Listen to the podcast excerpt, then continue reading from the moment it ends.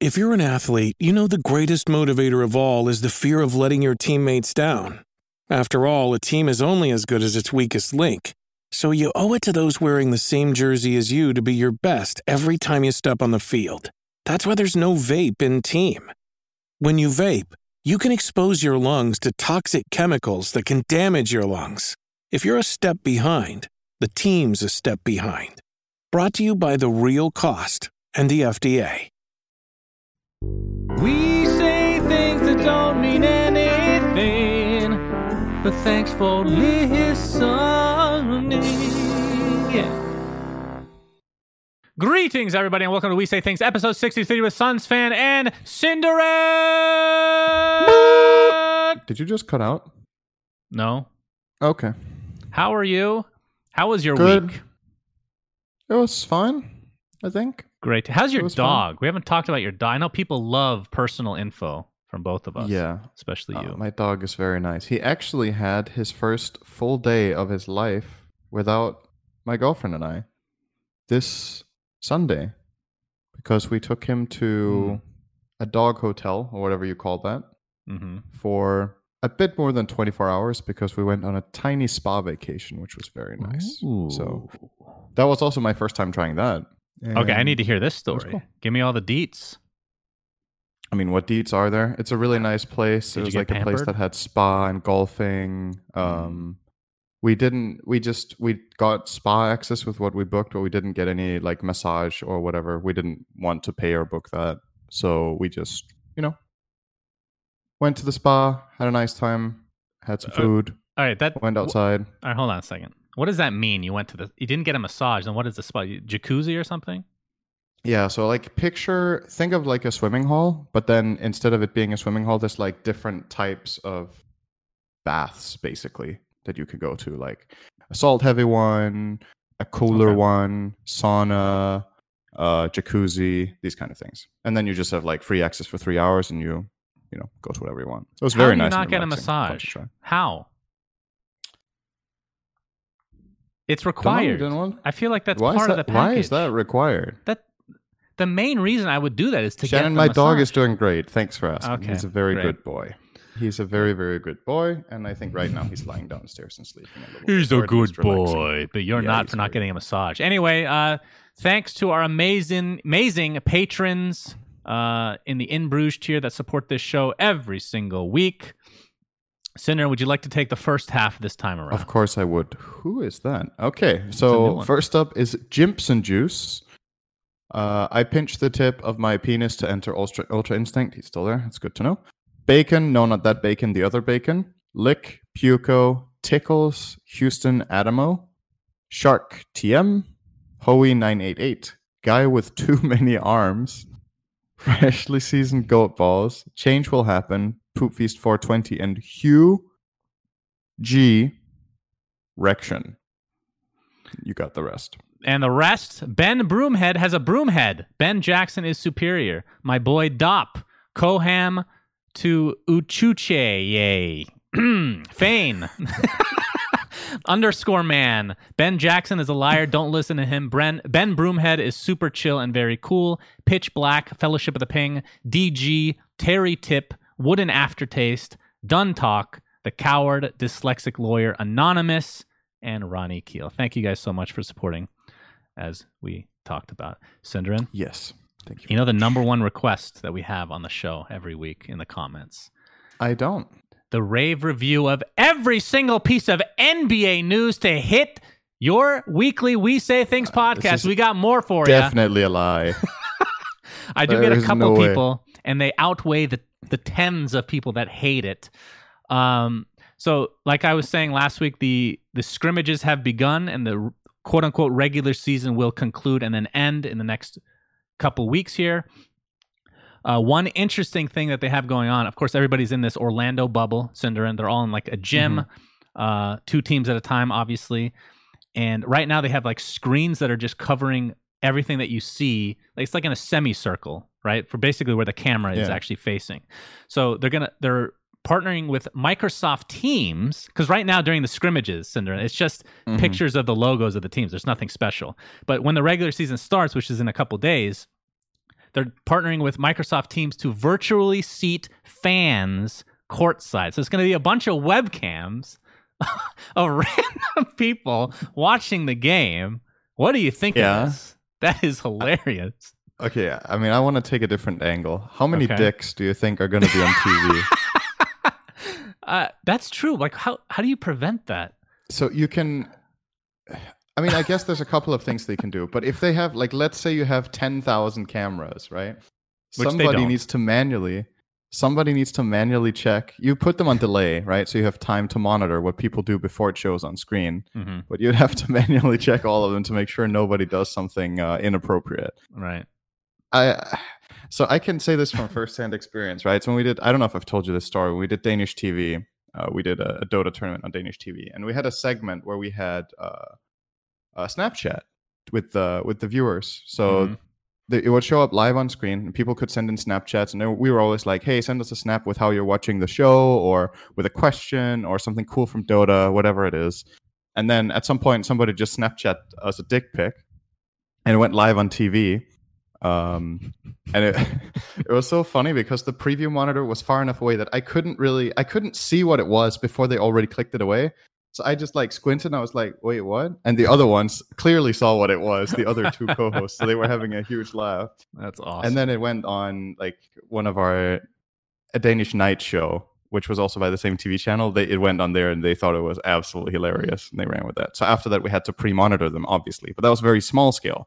Now, this one is going to be, I don't know, absurd, right? Like, if you have, I don't know how many they're expecting to have.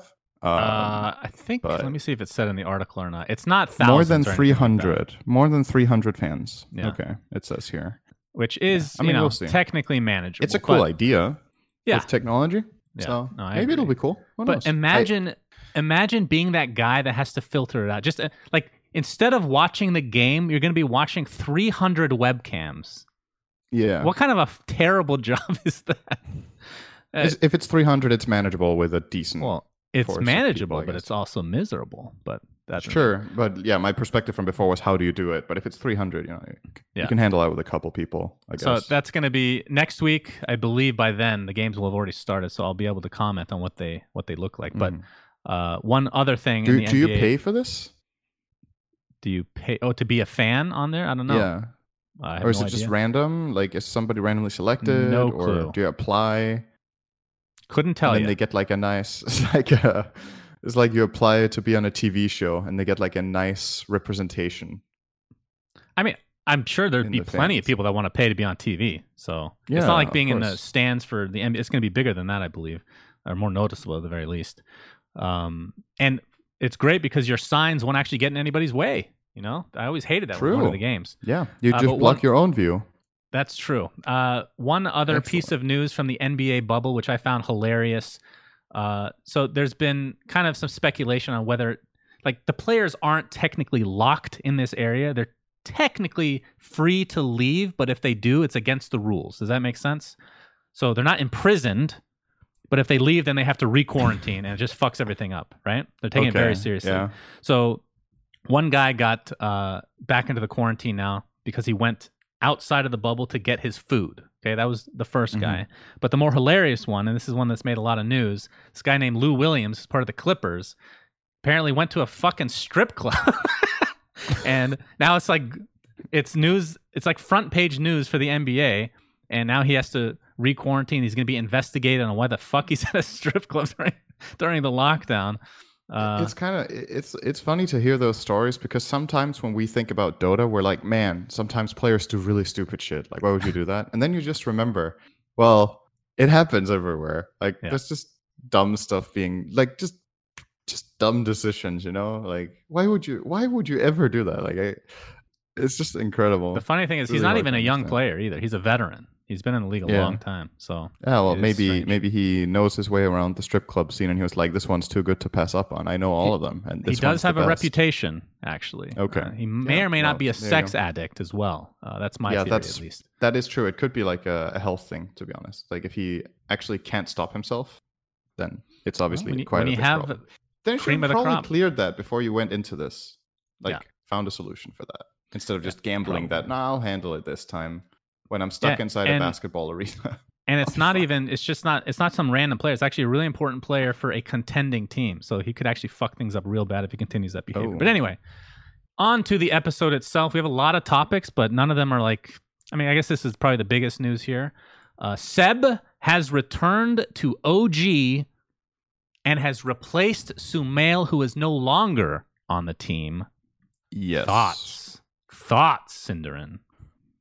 I don't know. It's like, it's hard to say, because we've talked, I feel like we've talked about this team before a couple of times on this podcast with how I interpret like their infrastructure and what's really unique and strong about them. And to me, Ceb plays a, an absolutely key role that he can play partially, I think, as a coach, but not fully.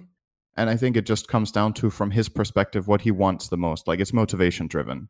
Uh, he felt like he wanted to take a break. It was indefinite.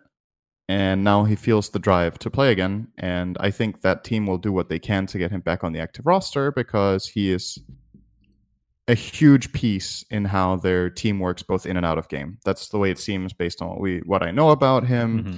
uh, what I know about N O tail, conversations I've had, and stuff we've seen in uh, TrueSight, right?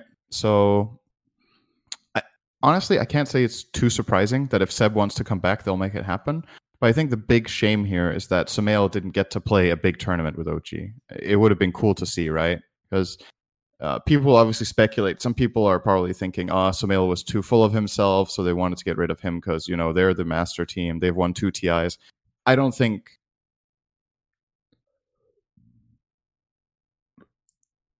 Oh, hello? Cinderat? Can you hear me? Oh, dear. All right, we're back as Cinderat. uh, Dude, we're going to blame this on Cinderat. Just, we just stopped having audio for some reason. The server just disconnected. Yeah, that was strange. That was very I, I was literally watching Cinderat talk uh, for a good minute and a half to himself. Um, yeah. But continue I with your amazing thoughts, Cinderat.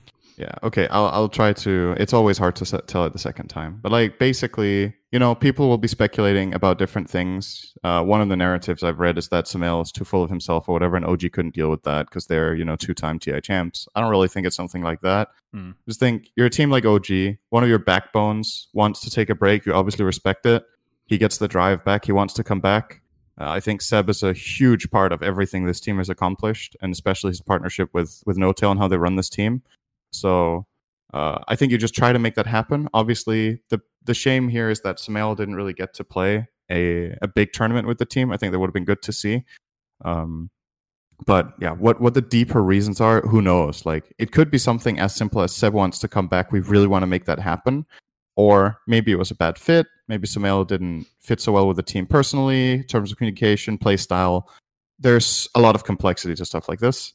Um, but I, I think... Also, based on the way they announced this, I think it's more of like a positive outlook for O G that they just really want to get Ceb back, and they look at what makes most sense for their roster.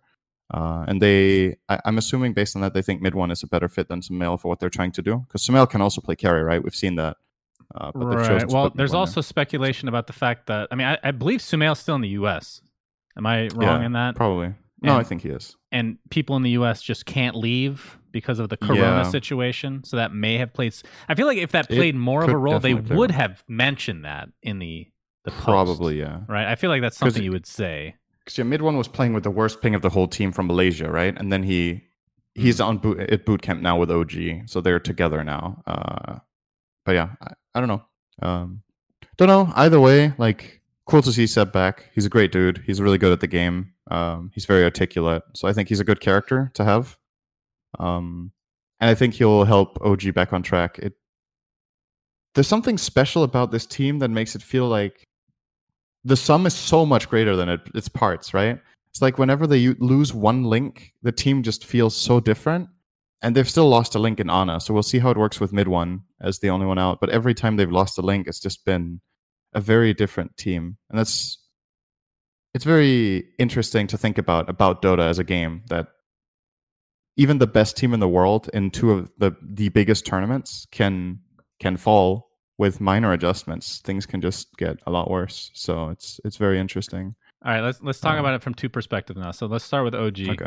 Do you think yeah. JerAx and uh, Ana come back? before the next. Oh yeah, JerAx too. Wow, I only said Ana. Yeah, they're still missing pieces. They're missing two pieces still. I don't know why I only was thinking Ana. So Jer- for me, JerAx's retirement felt super finalized. Uh, the Ceb thing, like from the beginning, I think we even mentioned this. Like mm-hmm. I said, I wouldn't be surprised if he comes back because he's venturing into a new thing. He wanted to do the whole, you know, get a Counter-Strike team, maybe mentor yeah. them a bit. But you never know if that's going to work out or if that's even something that you're going to like doing. I'm sure he did yep. like it, but still, that drive to be the Dota player and whatnot. JerAx's felt really finalized to me. Like that one, I would actually yeah. be surprised if he comes back. Ana, on the other hand, can come back anytime. Who the fuck yeah. knows what's going on with him? No, Ana can't come back anytime. He can come back a month up before to T I? three months before T I. Okay. Yeah. I, I don't think before that. That's so MidOne's going to get screwed, is what you're saying. Soxa's in a good spot. He needs to collect his paycheck so he can go play poker, and then he can disappear again for a year after T I. Right. Uh, now, JerAx, uh, JerAx also made a post, actually. He responded. Uh, he made a post on Reddit talking about like how it's been a really great decision for him to step back, how he's discovered a lot of stuff about himself personally, um, and like he really needed that, where Dota played like a different role in his life. Uh, and just b- based on that wording, he, he was like celebrating and supporting Ceb and was like, it's great, let's go. Uh, but also try, kind of clearing up that it kind of sounded like a post he made because he didn't want pressure and he didn't want people to have false expectations and hope that he comes back. And then they just get mm. disappointed that the O G squad won't be back. Because I think for now, no, uh, the, the JerAx thing is probably just not happening. Um, And yeah, we've talked about that in the previous episode, actually. Uh, JerAx's exit and how that can be a very good thing for someone to do, even after you've won twice. It might be hard to understand for people yeah. that, you know, dream of playing on this stage, but it's very, uh, very personal thing. So from O G's side, I mean, we didn't really get to see them at full strength, especially considering the internet issues, if you want to call it that, the regional mm-hmm. issues. So now that Ceb is in hand, they have, I believe, is Soxa at the boot camp as well? I mean, I know he lives in I think Europe, so. so. I think they're all there. So... think so. That team on paper, obviously extremely good. MidOne, mm-hmm. a little bit of a transition to position one. Do you think that they are going to be the favorites? I mean, obviously Secret is the one to beat right now. Uh, yeah. Do you think it's going to take them a little more time because of that transition change with MidOne, or is it mm. going to be a little more seamless? Because he's the only one now that's in a slightly different position than he's used to. Before yeah. it was Sumail as three, which obviously was weird on paper. What do you think going forward for this team? I think they're going to be really good, obviously. Um, It's always, you know, the thing with O G is that you're always going to be comparing them against themselves at T I top form. Um, and I don't know if you ever see that top form outside of T I for this team. It's just something about that event that really makes them go all in. Um, so I think, like, their true potential, you kind of have to wait for a while. Uh, it's not to say that these online tournaments don't matter, but I, I would just say experience shows that O G just aren't playing on the same level as they are at T I. Um And I think that will probably make it hard for them to be favorites because you have a team like Secret who play arguably their best outside of T I, at least historically. Um, so the gap there is something they have to close. But as far as MidOne's ability to play care, I think MidOne can play every role. I think he's super good at the game. I think he has great game understanding, communication, shot calling, everything. Um, so it's just a matter of How how little worse is he at it than his best role? I think that's the way I want to look at it. Like, can he play ninety-five percent carry of his mid or something like that? And he has played some of his mid heroes in side lanes. That was some, one of the things Secret took a lot of advantage of when they had MidOne, was swapping players around on the roles or on the lanes. So he's definitely comfortable with playing the map in different ways. Um, so I think he's going to be completely fine. Okay. And what about Sumail? Uh, he, I wouldn't Don't, say he's... No idea. He, he's not damaged goods. Uh, no, he's not gotten to that point at all. Obviously, he's still young. Uh, there's always been questions about his personality clash potentially with teammates. I, him and P P D clashed. I mean, that again, it's P P D, so take that with a grain of salt. No pun intended. Um, what does he do? Because N A teams right now, he he tried making it work with his brother, with the Quincy mm-hmm. Crew, right? Didn't work out for. I don't know what re- we still don't know what reason. It could have been contract related, but didn't seem to be because O G got Sumail. Maybe they bought him out. Uh, that's a really expensive temporary player if that's the case. Yeah. What does he do now? I mean, he has plenty of time, but yeah. does he try to squeeze into a current roster or try to create his own team of random N A people? Does he move to another country if he can even get out of the country? Try to play. The least likely thing is that he makes a team with other N A people that or like up and coming. I don't think Sumail is the kind of player who would do that. I think he will very much look toward playing for uh, a top team, such as what he did with O G. And I don't think I don't think Sumail has any reason to be worried about his name. Like, especially because, yeah, you got replaced out of O G, but let's look at the bigger picture. You got replaced for one of the players that won T I twice with this team and that people know is integral to the team. You got replaced during Corona, and you got replaced without playing a major online tournament. So it's not like you've shown very poor performance in high-pressure matches or something like that. So if you want to look at stock, I think... I don't know. I wouldn't really rate him any lower than I did uh, than I did before. I think he's still a super good player. Um, as far as the personality things, you know, I haven't been there, so I can't really say that. Uh, but I, I would say that what it seems like with Sumail is that he's matured a lot. It's what happens to a lot of these young players. They can mature really quickly because of how fast things move, right? Um, so I, I don't know. Um, I think the most likely thing is probably that he plays for one of the top N A teams, and there's probably some people shaking a little bit there. Like uh, Quincy Crew, are they trying to get him on carry or mid? Or what about Four Zoomers? Does he want to play with that team? Um, the team that makes the most sense is Business know. Associates. So, so it's Fear. Yeah, Business Associates as well. Yeah, true. I'm looking at their current roster because I wasn't up to date. Obviously, Brax, my boy, position three. Moo is playing position one and Fear position five. Those are the three, quote-unquote, solidified. I don't know who the other two are right now. Uh, right. They've made some changes. So in theory, they're their probably mid lane is available. Yeah, yeah, I would be shocked if they're it's not. It's possible. Uh, that would be pretty cool. I think it's, it comes down to what Sumail's perspective is right now. If he just really wants to play or if he wants to w- wait for the right thing. And that's what that's a dilemma a lot of pros are in uh, across the years, where you get off a good team, you look at the perspectives that are there. Maybe there's a team you can join but don't really want to. And there's a team you really want to join but don't get invited to. And then you're like, okay, should I just wait until things shake up again in X months and just lie low? Is E E actually on that lineup? That's what the chat's saying right now. Is he mid right now for them? If he is, I then think, uh I think he is. Yeah, I mean, would you I, I would instantly swap. No offense to Eternal Envy, but that's an instant it, swap it's for me. It's two things though, right? It's what he wants and it's what they want, right? Envy so could play one not, position one. Yeah, that that's what he. I still that, think it's his best role. That was his best role historically with Secret. Yeah. That's the best he's played is on position yep. one. Um, and then Moo to offlane. It right. is possible. Moo back to offlane, the god on Timbersaw. Yeah. That would be yeah. really interesting. Okay, okay, we'll see. We'll see. It's possible. Uh, okay, next thing. Prize pool is now at thirty million dollars, Cinderin. So we're only about four or five away from matching last year's, and we have a lot of time to go. Uh, on yep. this on this outline, I have put a note for myself to list things to be released that we can talk about. I never did that, so we're going to go off of memory. Uh, okay. We have the Windrunner Arcana. We yeah. have the Pudge Persona. Pudge Persona. We have the Announcer guy yeah. thingy. And what yeah. else? The Collector or the Immortals three, obviously. It's yeah. still a ways away since two came out. And is that is that it? Anything major off the top of your head? That might be it. I so think that might be it. They got something. Got a majority of it. Something I want to point out that's interesting about these graphs, right, is that when you look at the graph for how the prize pool rises, you you always know there's going to be like these big boosts when the weekend offer comes out or when one of the arcanas come out or whatever. But Treasure two barely made it move. Actually, it's still it had like a tiny bump, but it's still overall just on the same logarithmic progression here, um, which is kind of interesting because it means that people don't really specifically very much, at least, buy levels with the purpose of getting the treasure that they want. But the people that want something from the treasure will mostly have had enough already. Mm-hmm. Uh, and then if it's an ultra rare thereafter, it's like probably a small minority that keep leveling up in the hope of getting that ultra rare, but not. It doesn't seem to be like a very common trend. Uh, if you compare it to any of the other big releases where it like spiked like hard. I think Immortals three will have more of a bump just because you don't have as many to work with. So like for I don't I haven't looked at how many I actually have, so this might be bullshit, but for Immortals two, I'm like level one hundred eighty. I got the exact amount needed to open the guaranteed ones. So I imagine yeah. for three that is not the case. I could be wrong, but is anything I got like the, the Ursa, by the way. Just wanted to let you know. And how many chests?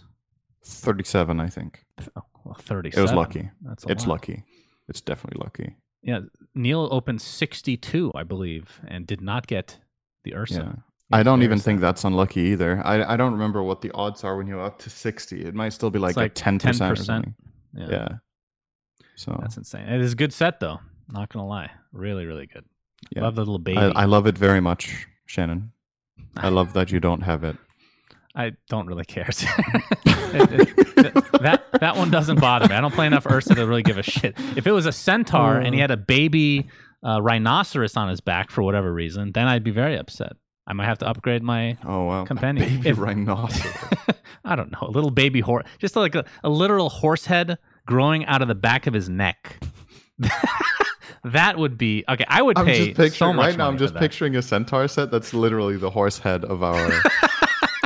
Dude, I P, you know? that, that's a free idea, Valve. If you're watching this, just get. Uh, we can oh supply you with our logo. God. Just make that into a mask that goes over the current Centaur, and I would spend a lot of money for that. And I'm sure our fans would do the same.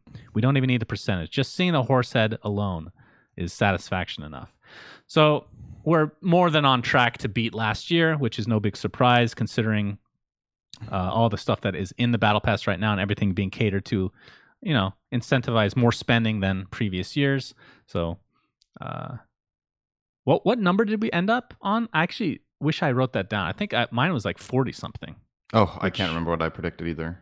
Um, I have to go back. But yeah, like realistically, Windranger will probably cost a spike if they make that very well. Uh, yeah. If Treasure two is anything to go by, Treasure three will probably just continue the trajectory, and then Pudge Persona is a big question mark for me. Like, I have no idea how good that's going to be and how much people are going to like it and what people are going to expect, because a lot of people felt let down by the Antimage one. Uh, so I don't know if they're going to go above and beyond with the Pudge one to kind of try to compensate for that, or like take the feedback, which was, it was still polarized. Like we talked about on our, on our podcast, I think episode sixty or whatever, or sixty-one. Um, I thought it was all right. Um, I didn't mind it too much, but a lot of people thought it was meh, including you. So I don't know what the fractions are. My, I have How, come to overall? realize that my tastes are not of the majority. And this is more evident, just to go on a little tangent, with Valorant, where I hate like basically every skin they've ever made, okay? Except for one, which I did purchase because I play the game so much, and it's a dragon skin. It turns your gun into a living dragon that has all these cool animations. People absolutely hated it. And then the immediate successor to that is like this samurai Japanese-inspired skin that I think is the literal ugliest thing I've ever seen in a game before that everyone seems to love beyond belief. So I I concede that I am not of the majority. I prefer dragons. Maybe you're just in the wrong age group because, you know, it's a lot of overlap with League of Legends. And dragons dragons, dragons are, are serious. As, no, dra- dragons are for, for fine, fine uh, connoisseurs of uh, of history.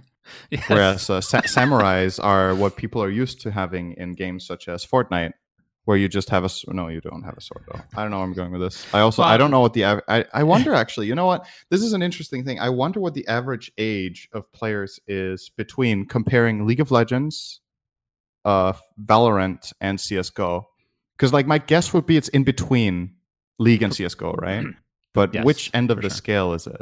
Do you think? Is it like a younger or an older player base? I think it's probably to the older side. Yeah, that slightly more to the older. Of an overlap I, with people, right? I've definitely noticed a lot of ten-year-olds in games. Okay. And I'm always very nice to them on the microphones because I know they're... Are you basing you know, that off how many people have the samurai sword and just assigning them the age of ten? Uh, or... No. Although there are okay. a lot of the samurai sword guns in the game. Not going to lie. Right.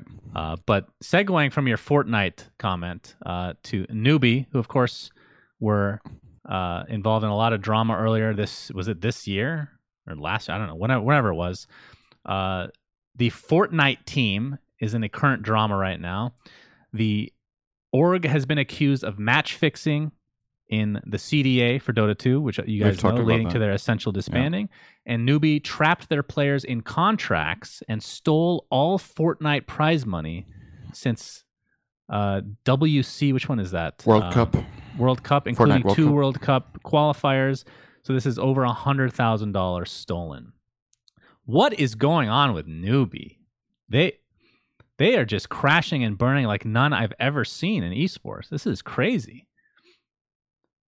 Once yeah, the top I I have T I to admit, like when it comes when it comes to Chinese orgs, I'm just really not in the know of what's going on there. So I don't know if there's like been some sort of new ownership or transfer of responsibilities or whatever, but something has definitely happened in the last months here where either the company got like super threatened on bottom line and just went anywhere they could to cut costs and basically scam their own players. Mm. Or there's one guy that came in and just has really just messed up everything out of greed or whatever it is. I don't know which one it is, so I'm not gonna I'm not gonna point fingers or say this and that person is responsible for everything, but the bottom line is it fucking sucks because the people that got hurt the most, it's the players.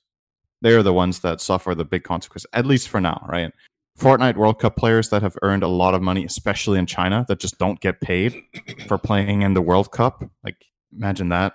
And then this whole Dota two scandal as well. It's probably not out of nowhere, right? So absolutely yeah. just... I mean, uh, there, there's definitely a connection there. And I, I would be interested in knowing yeah. like the how these game devs or the tournament organizers look at things from other games, because obviously the Dota two one is one of the worst things that's happened in our scene for a, yeah. a team of that caliber. And now you have this on top of it. Is this something that you feel like... I don't know what other teams they have for what games, but it feels like this would be a global ban. Like if I was another, if I was a game dev for another game and Team Newbie had yeah, keep newbie you know, out one of, of the teams, I would just instantly disqualify them forever. I mean, I but, think that's just the safe play, right? At least until there's more.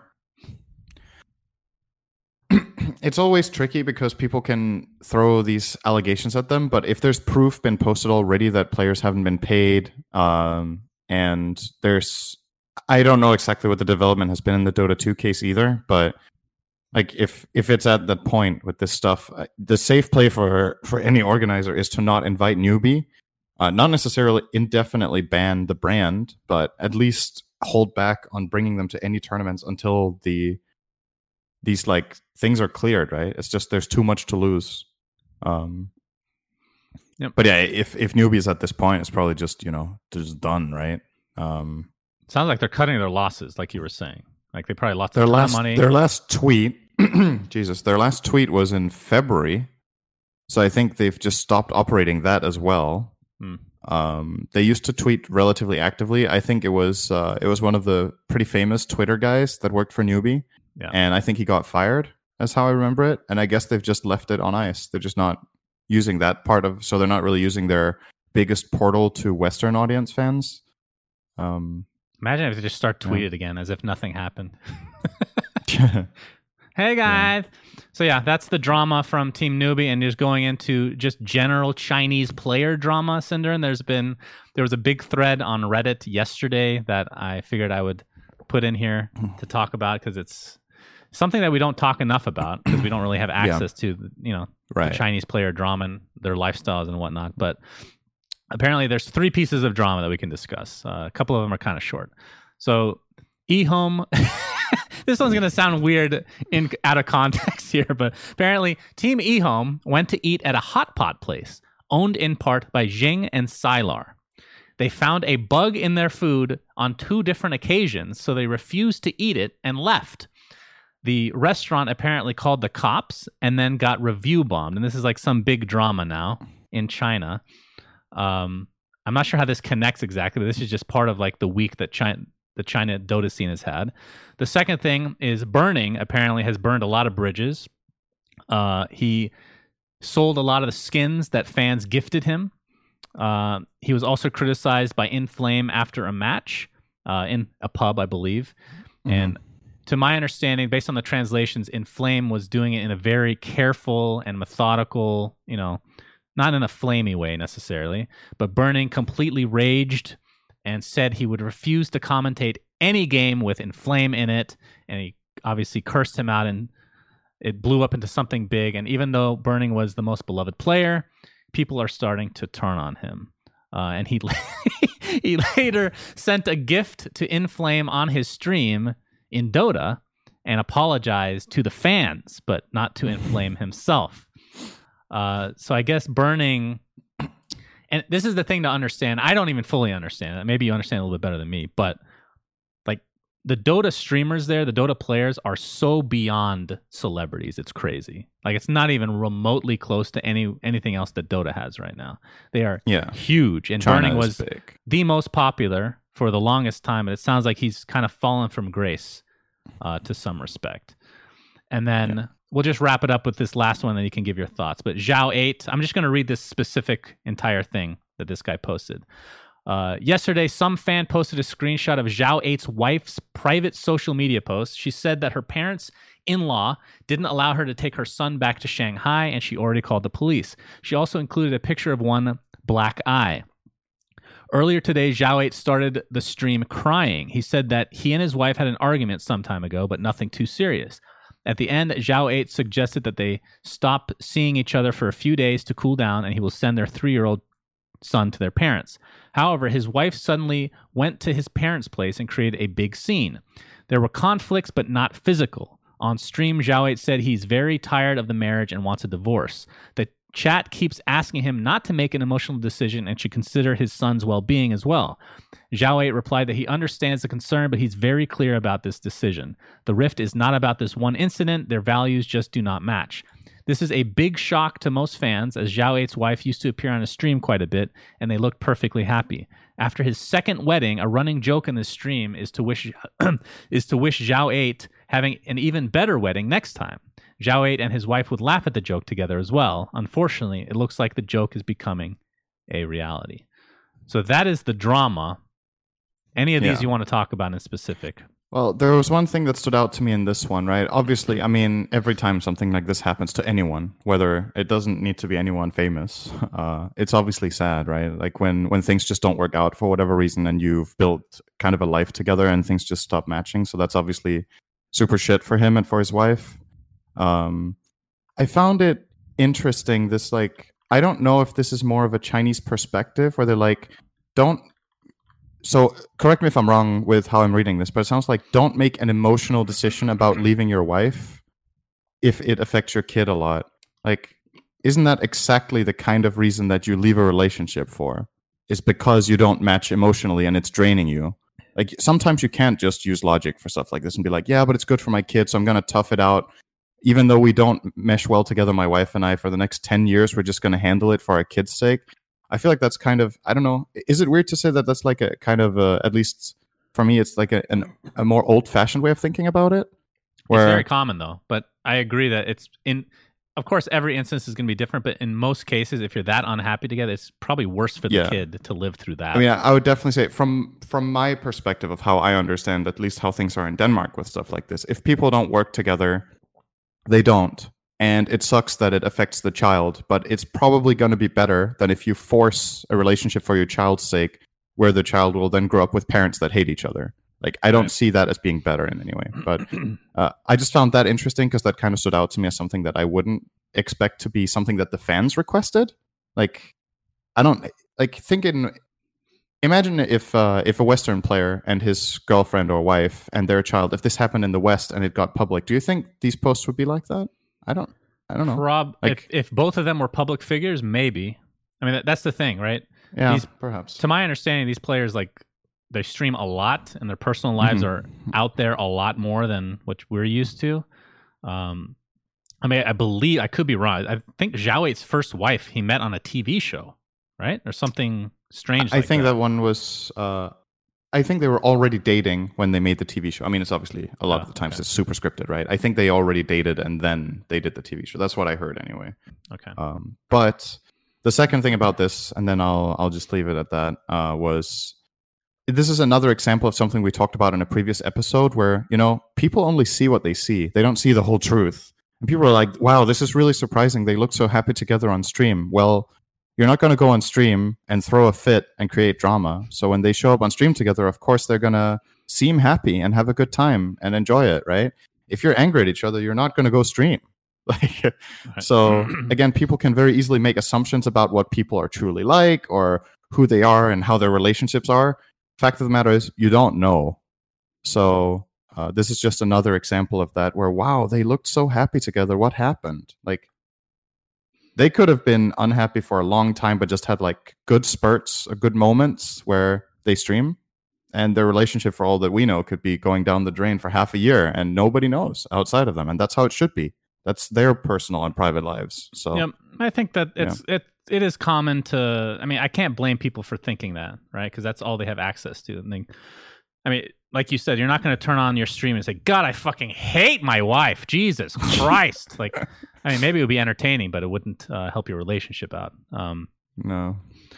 But yeah, so that's the drama of the Chinese scene. Um, obviously, yep. every scene has their drama. The the the hot pot one I found particularly hilarious, it was especially pretty funny when yeah. combined with these two other stories that are a little bit more serious. Uh, but yeah, yeah that's what we have this week. Funny. Okay, so next thing on the list, Cinderat. Uh, I believe yep. StarCraft two has had its tenth anniversary, um, yeah. and you have some things to discuss. Bring it. Yeah, so me. we we usually don't really talk about StarCraft, um, but there was one patch. This got pitched to me by somebody who very uh, religiously watches our podcast. Um, And I thought it was, it's actually kind of interesting to just think about at least what the perspective is here. So what they've basically done is in the public uh, public test release patch of July fourteenth, so it's two weeks ago now, they updated the map editor a lot. And basically what they've done is that they've made all the assets from Warcraft three available in StarCraft two. Uh, so there's like a lot of new ways of programming custom maps into StarCraft that supposedly should basically make you able to make Game, make custom games like in Warcraft, just in the StarCraft two engine. Um, and the reason I want to talk about this is that I'm trying to understand from a from a company standpoint, why do you do this, and why do you do it now? Like, do you finally realize we've we've missed an opportunity with this map editor stuff? Uh, the best map editor we have is Warcraft three. We want to put a lot of the things that people loved about custom games into StarCraft, because in StarCraft two, custom games just never took off in the same way as they did in Warcraft. Did it take them ten years to realize that the assets were what was missing? Or like, I, I'm just trying to understand, like, and get your perspective on this, because I, I just I just don't know, like, is this just somebody who got hired by Blizzard and is doing this as like a, a project to... Maybe to show skill, or uh, well, it's just really weird. I think for from their perspective, this is just speculation, just from like a business side of things. It's hard to monetize. Well, what's in it like for this, them, right? Well, at yeah. this point, there's it's maybe just more of a, a test bed to see if this is something they should do in the future. For imagine like, it Warcraft ten years four ago, comes right? out. Well, sure, in theory. I mean, this is the thing. Blizzard has made so many bad decisions. Like, we talk a lot of shit about Blizzard, and mm-hmm. it's warranted. But the fact of the matter is, they're a big reason why a lot of us got into gaming to begin with. They were like the literal gods back in the day. And yeah. a big part of that was because there were so many great mods that the community made off of their engine. Mm-hmm. So yeah, why they didn't do this earlier, I have no idea. Why they never picked up Dota? Like, that's the biggest question mark of all time in gaming, in my opinion. Like, why would you not take one of the yeah, I don't know. most popular mods of all time on your own in your game? game? Why would you let Valve take it? I mean, I'm thankful yeah. because it... I. genuinely think it came out better than anything Blizzard would have made, especially considering their track record as of late. But I think... But Blizzard could have also made it years prior as well. True. Like, both yeah. Blizzard and Valve were kind of slow to pick up on the like on the player base of that genre, right? Mm. Uh, I would say. So, like, I think you could see the trajectory of of Warcraft three custom games and of Dota relatively early on, especially Dota, like the huge player base that it has across had across the world for like a couple of years. Uh, and Blizzard just didn't, I guess they just didn't think it was going to be worth it as a standalone game. Maybe, so, I mean, th- it's possible to have concerns like that, right? The game is free in one of your games. It's there's a custom mod. Can you take and monetize that without causing outrage? Like, in, in some perspectives, you know, these other companies that invested a lot of resources into making a standalone game took a relatively big risk, right? Like, mm. maybe people only liked it as a custom game in Warcraft three. Maybe people would hate them for trying to monetize a game that they have for free. Uh, maybe they couldn't reinvent the game enough on their own to make it feel like a standalone game was warranted, you know, whatever well, it was. I feel like but. if somebody makes a, success, a successful mod, and we've seen this so many times before, the devs can just offer them jobs, and most of the time they take it. Yeah. I mean, look at Counter-Strike, look at Team Fortress, look at... Uh, yep. I mean, Dota in theory. I mean, Ice Frog went to Han mm. for a while and tried his own thing, and then Valve offered him a job and he jumped ship. Like, yep. it's not like they're asking for the world. I mean, maybe Ice Frog was asking for a little bit more creative freedom. I have no idea. Probably, yeah. Uh, but, I mean, I think history will show that that is more than warranted based on what he's been able to do. Yep. So this feels more, I don't know if it's a last ditch effort. It's either, it's one of two things, right? Because for me, and I know StarCraft two hasn't been as big of a failure as I kind of have said in the past, but I look at it, I've always looked at it that way because Brood War was so good mm. and StarCraft two just never even came close uh, in both execution and popularity and everything. Like they, they pave the way for esports and they don't lead it by any stretch of the imagination now. Like not even remotely. Do you close. think objectively StarCraft two was just a worse game, like in every aspect, or was it just the times that R T S were on the way down when I mean, StarCraft two came out? I think I mean I that's a tough question because it's been a, a long time since I played StarCraft two. But I just mm-hmm. remember a lot of stuff that they added I thought was unnecessary. Like I felt like they could have just copied Brood War and just put on a new engine. That's what I was hoping for, because Brood War was a perfect game in so many ways. It just was limited by its game engine. Right. Um, they just added too much, too many new things. They tried to get greedy with the the model, where they came out with three different games essentially. Um, and yeah, you're right. R T S did go downhill, and maybe that would have happened anyway. There's no way to know, but hmm. but hopefully they get some good. some good data out of this, because that's really the biggest thing they're going to get. They're going to get some people to come in and create some cool mods, I'm sure. Maybe something will take off. Oh, yeah, or um, will they, right? Because that's just what I'm thinking. Like, yeah, you're a, you're a guy who sees this now and you're like, eh, you know, too little, too late, right? This could have been cool five years ago, ten years ago. Now I'm working on other stuff instead. I don't know. Like, I'm just, yeah, I don't know it's either. Curious to me. It's so peculiar time. It's the timing that really throws me off about this. It feels so random. Mm.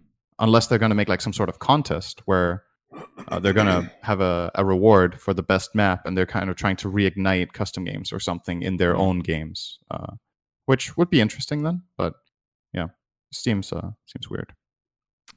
Well, we'll see. All right, next topic is the U S Army has halted their Twitch presence, Cinderat.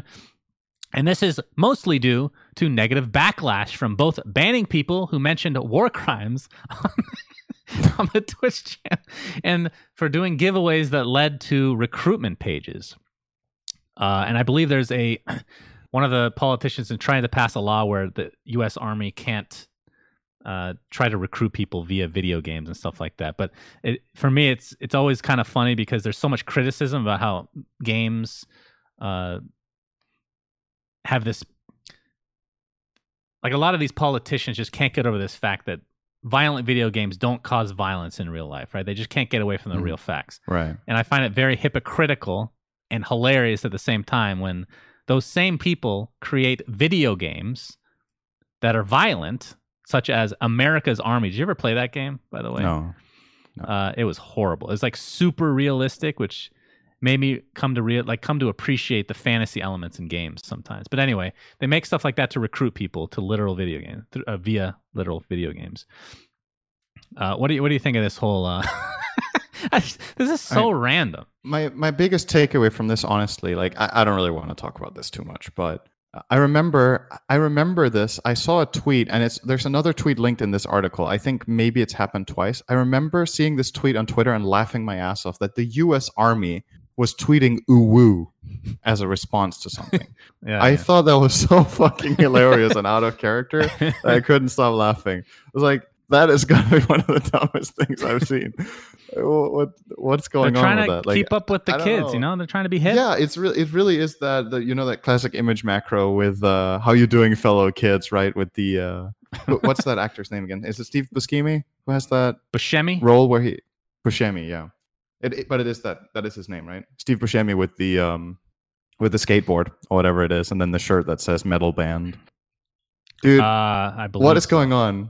Why is the U S Army tweeting "ooh woo" and getting thirty K? I mean, I'm not surprised they're getting a lot of likes on it because it's fucking hilarious. But wow, that is just so out of character. That is really funny.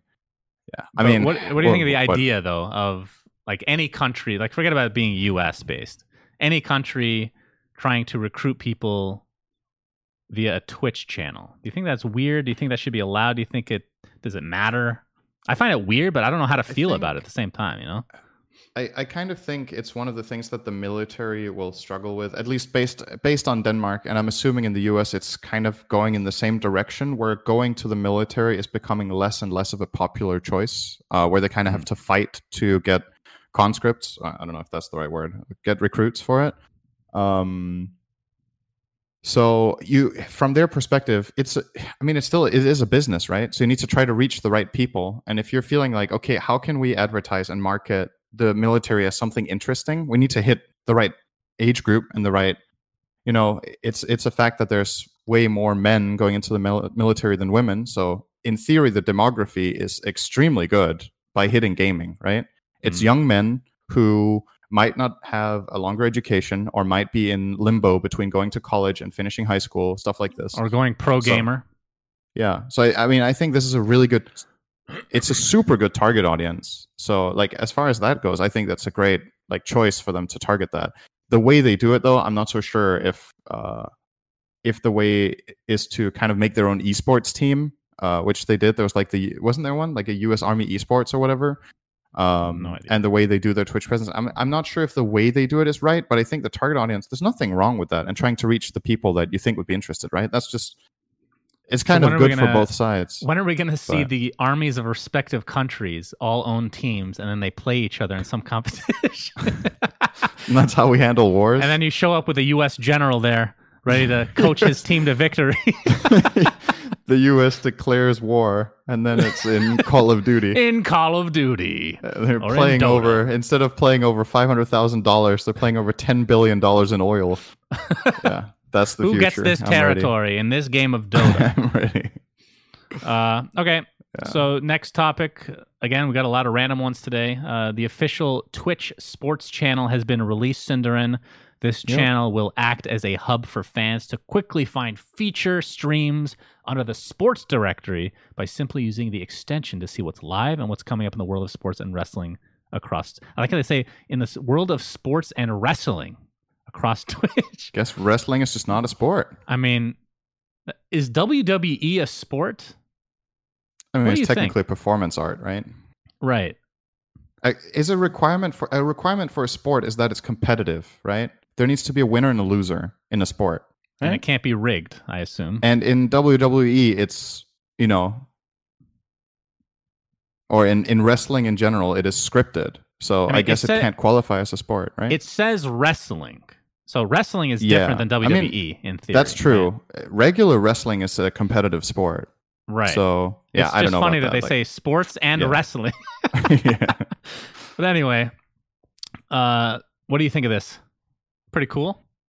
Yeah, the thing that I'm thinking is uh, something that Twitch has done a lot over the last years is try different kinds of content and see how people interact with chat in it, and seeing how other things fly on Twitch, like whether they show, say, the whole Pokemon marathon or Bob Ross or these kind of things that used to air on T V. Mm. I think a lot of people really enjoy the experience with Twitch chat. So I think with sports, it could actually be super fun. Um, and become very popular. I wouldn't be surprised. I don't know how much they need to pay for the rights, because uh, obviously the sports channels really want the rights, the exclusive rights for their uh, for the big tournaments Dude, and stuff. Imagine uh, these athletes it could be reading fun. The comments during the game, like they go watch the broadcast, and like these racist comments constantly, or whatever toxic Twitch chat usually brings to the table. Yeah, and it's it's a little different. Like you definitely have to get used to that kind of thing. It's kind of coming full circle, though, because you remember, like, this is one of the classic arguments that people use when they're like, why do people watch video games? Why don't they, like, mm. it's nothing like watching a, a sport. And then people are like, well, think of it this way. When you're in a stadium, people are just yelling and cheering for the favorite teams while they're watching. Like, it's loads of noise, loads of bullshit being thrown around. People are just having a good time watching the game. And on Twitch, it's kind of, to an extent, not it's not the same experience, but it's kind of similar when you're watching a tournament and the fans are going wild and chat over whatever. Now, it's like that, but it's just with the sport itself also mm. on Twitch. Um, right. So, yeah, I honestly think this could be a hit. I really do. Uh, but the biggest question mark for me is how much is Twitch willing to pay? Because broadcast rights in sports are really fucking expensive. Um, and cr- yeah, obviously, I, I think exclusivity will still be a thing, right?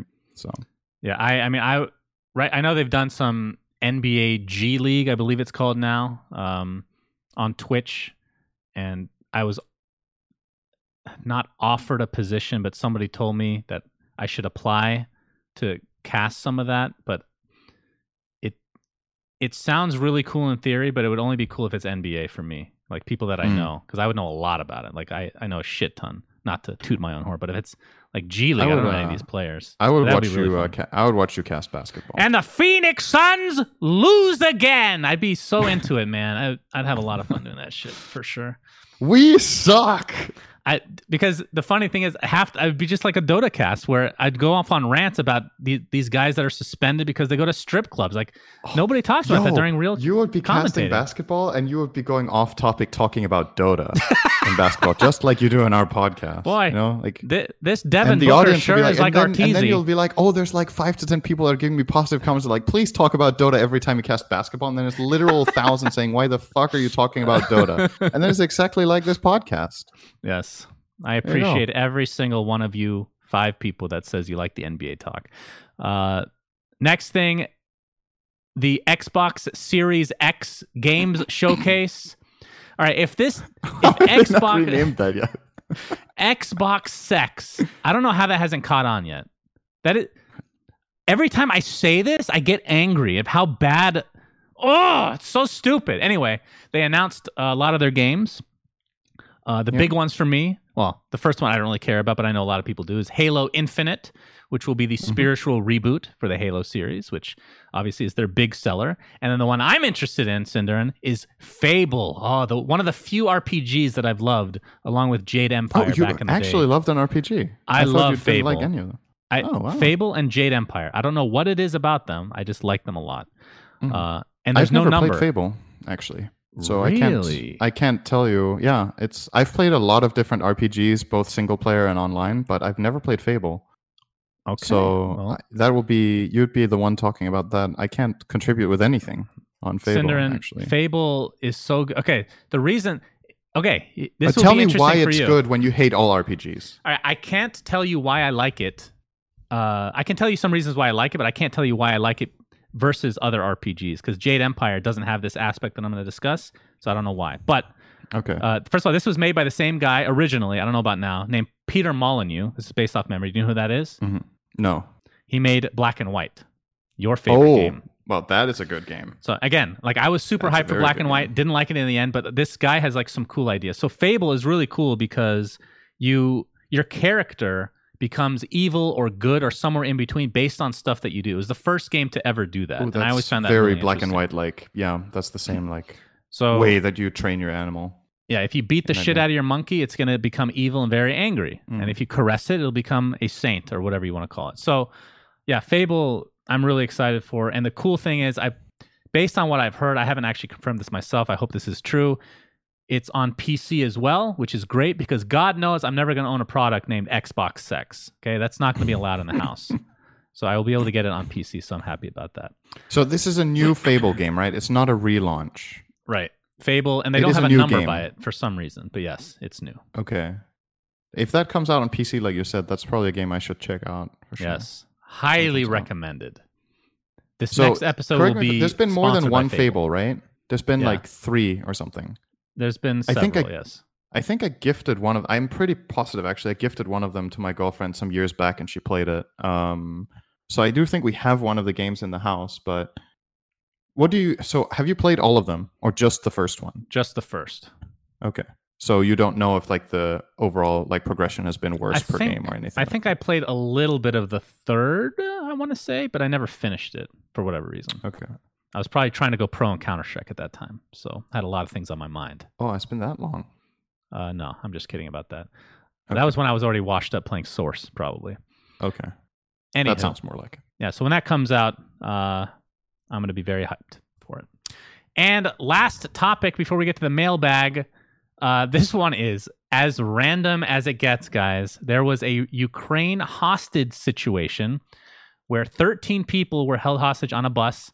All of them uh, were freed and unharmed after President, this, I'm going to butcher this, Volodymyr Zelensky spoke by phone with the hostage taker and agreed to his demand to endorse a two thousand five animal rights documentary, Earthlings, narrated by Hollywood actor Joaquin Phoenix. Cinderat, do you see the lengths at what people go to if you don't watch the movies they want you to watch? Okay. What do you? This is so random. Obviously, this is like a. It was an animal rights thing. He's a. Yeah, there's not much else to say other than I just found this story completely random.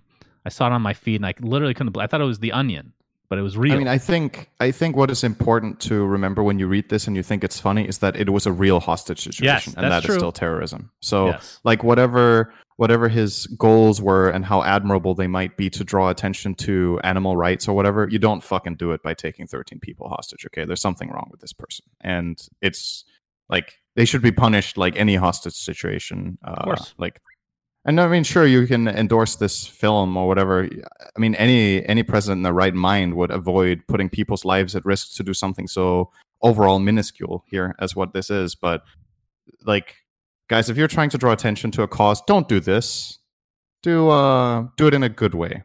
Because the people, the people that were part of this were probably fucking terrified, right? I mean, it's one thing that you're being taken hostage, but then when you find out you got taken hostage so that Earthlings can get some more attention, you know, it's... Uh, It's kind of, it's really fucked up, man. Like, it's literally unbelievable.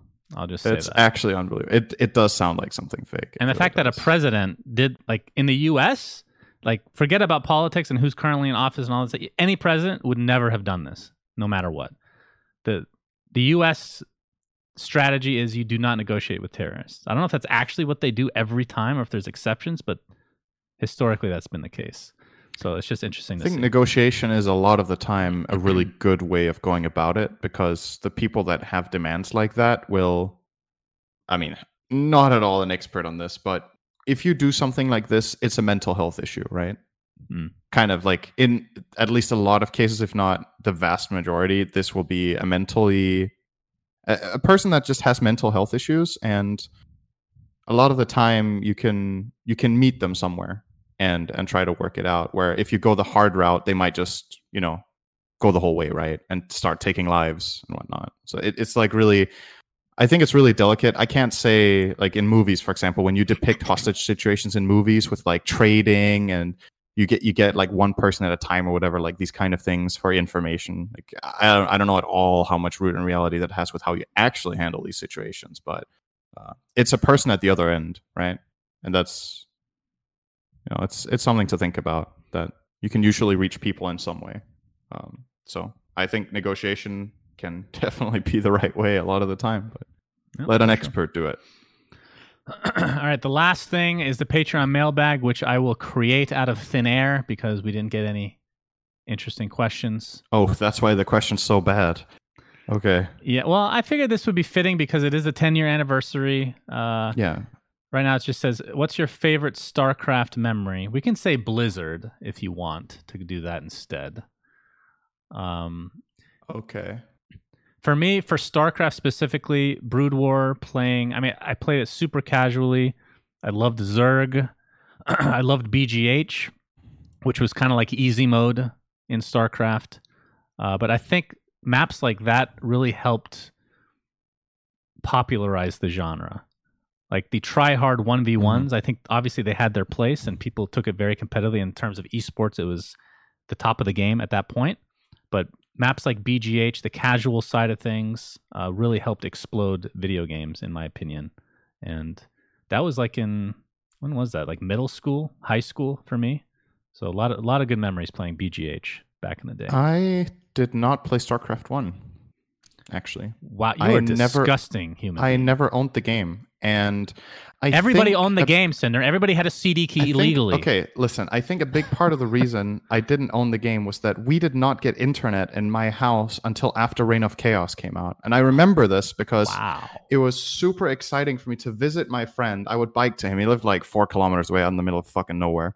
Um, and I would bike to him with uh, to play War Chasers. This is one of my very fondest Warcraft memories because it was so new and exciting for me. I had been playing Warcraft three on my own at home with without internet. So I played the campaign and I played like custom, uh, just like the spamming bots. sixty-six map, you could play it whatever. Yeah, exactly. I've been playing that a lot. Mm. And then I went to my friend and I was like, wow, when we play together, this shit is so fucking cool. I remember how excited I was to go to his place to play War Chasers, which is a pretty basic, you know, little uh, level up R P G, whatever, where you could play different like models and characters from Warcraft three. Uh, and we would play that. And that's one of, I think, only three custom games that Blizzard released with Frozen Throne, I think. Mm. Or was it Reign of Chaos? Maybe Reign of Chaos. Um, By the way, I got into that and I was super excited. And then when we got when we got internet at home following that, uh, I played so much online Warcraft three. And I think my gateway drug, if you will, into Dota was actually Tides of Blood. I don't know if you remember that custom map. Nope. Uh, that was a it was a Dota type game with like lane creeps and heroes that you could level up. Uh, max level, I think, in that game was eighteen, and the games were probably something like thirty to forty-five minutes or whatever, like Dota-ish. Uh, but it had a lot of cool hero concepts. Um, and I remember playing a shitload of that with my friends. Um, so, I mean, all of my fondest Blizzard memories are probably going to be from Warcraft three, right? And and World of Warcraft. Those are my top three games of all time. Both of those games are in there. Um, so it's funny because yeah. for work, I, I liked Brood War quite a bit on a casual level. And it's an R T S. Um But Warcraft three, when it came out, I got it. I played a lot of it, but I never really liked it as much as Brood War. I didn't like the idea that you had fewer units and they were just it was that much more important to move them back, micro them. Like, I know it sounds mm-hmm. weird, but from a casual perspective, micro was more important in Warcraft than StarCraft. Like, if you're playing high-level yeah. StarCraft, obviously micro is going to be far more important than Warcraft, yeah. but you didn't have to micro on a casual level. But for Warcraft, it felt like you did, and I didn't like that aspect. So for Warcraft, I just got more into the mods, uh, specifically. How did Dota. You think about the hero unit? Because I think I li- that was the, one of the things that split yeah. people a bit when it came out, that they felt no, like I, that should. I liked be the heroes. Uh, I didn't. Okay. They they felt very tanky. Their abilities, if I remember right, were not like super powerful or anything like that. Uh, but yeah, we had a lot of good memories with that one. Uh, but obviously, the the custom games were where it's at for me. Warcraft three is like mm-hmm. I think the best platform of all time for mods, easily. Yeah. It was. Um, that map editor was actually so crazy good for its time, right? Dude, I made a couple maps. They were pretty bad, but they got high ratings on a lot of the websites, Cinderat. Really? Yes. Why haven't People, you ever shown me that? That sounds beca- like fun. Because I don't know where to even find them anymore. Oh. But yeah, they were cool. I, I mean, there was such a... Like, the map editor itself was so easy to use, too. Like, I didn't know shit. I make some kind of cool maps. Um, as long as you don't have to get, like, those crazy triggers and you have to know all that crazy yeah. shit. I remember I remember trying to make a tower defense with my friend, and we actually got somewhat far, and then we just stopped completely out of nowhere. Just lost interest, I guess. It was it was pretty scuffed, I'll be honest. Uh, but yeah, we were working on one at the time. I think we were we would have been in ninth grade, so we were probably fourteen or something. And if four, two fourteen-year-olds with no programming experience can make a custom map, it says something about, you know, the functionality that it has. Yeah, for sure. Um, so that was very good. All right. Well, that brings this episode to an end. I believe we didn't even talk about the Immortal Treasure oh. at all.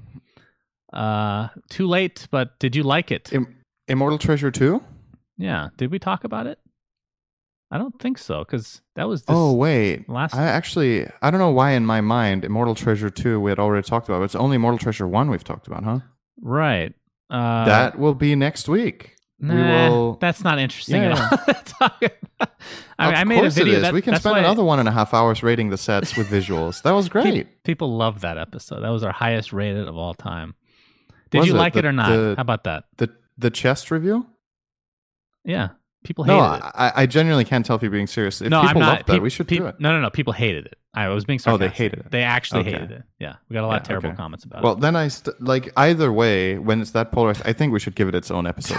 It's just it, All right. it, it's a lot of attention, right? So that's great. No, uh, overall, good chest. Um, like it's so hard to just summarize something like that in like two minutes on the spot, but I think I gave it pretty consistently. How about this? I'll give my yeah. rating because I already did a video okay. on it. You just for the too, chest okay? in its entirety, without yeah, I, giving details. Just rate the chest. Okay. So I didn't give a rating to the original Immortals because I didn't think of this really mm-hmm. fascinating idea of doing a horsehead rating.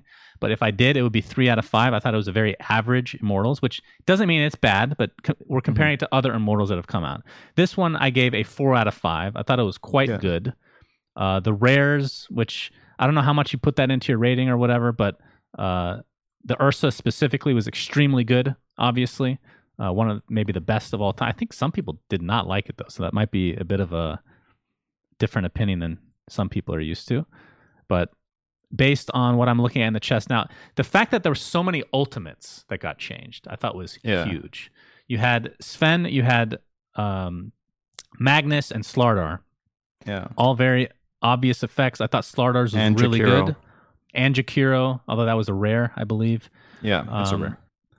And then a hero like Troll, where typically his effects aren't very noticeable uh, compared to a lot of the crazy effects in the game. He finally got some love. So I, I thought this yeah. was a really good Immortals chest.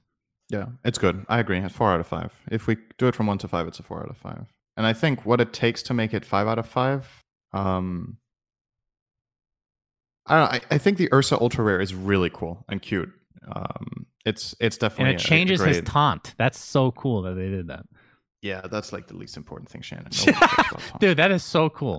So yeah. cool. They added thimbles to I, like, him. Like, never used good. It, it's kind of a cool idea, though. I agree with that. It's cool that they go like a little bit of an extra way to make that more engaging and fun. Um, yeah, I think I think a couple of the a couple of the non-rares could have been a bit rare. I think all of the rares are actually really good. I like the Slardar one. I really like the Jakiro one, which is just a rare, not even a very rare. The Jakiro one is really cool. Uh, but a couple of the lower ones could have been a bit better. Uh, I think the Sven one is doesn't really impress me too much. Um, but overall, it's definitely good quality. But to get it a five out of five, some of the more common ones needed to be bumped up a little bit. So I, I the thing I will good. criticize, and even though you said you liked it, I think the regular Slardar effect is better than the golden, personally. Um And, yeah, I think there's a couple of those, right, in general. It's right, but I think the biggest that criticism that people have had is the Jakiro item does not work. It's the same slot as the one that was in the collector's cache with the lava coming out of the back. True. Where yeah. it doesn't have to be if they just separate it into two slots, which I think does make sense to have like a back slot mm. and a wing slot. Uh, but right now True. you can't use both, I, I believe. So That's that a very good point. Yeah. Is the unfortunate part. So, okay. That yeah. brings this episode to an actual end now. Uh, Cinderat, have you seen In Bruges? Not yet, Shannon. I will watch it. Wait, I've never said that before, have I? Uh, I will think about watching it. Uh, okay. I'm not going to make promises like that because that I hate not delivering on promises. So, mm. But I will definitely think about it. And I have. I promise you I have thought about watching it. And I will continue to do so until I have watched it. I feel like that it makes it worse that you've thought about it so much and still haven't done it, you know, but that's, I'll keep thinking. That's okay. All right, everybody. Thank you so much for watching. Until next time, Suns fans, Cinderat signing out. I did this whole episode without socks. Okay. Bye. Goodbye. We say things that don't mean anything, but thanks for listening. Yeah.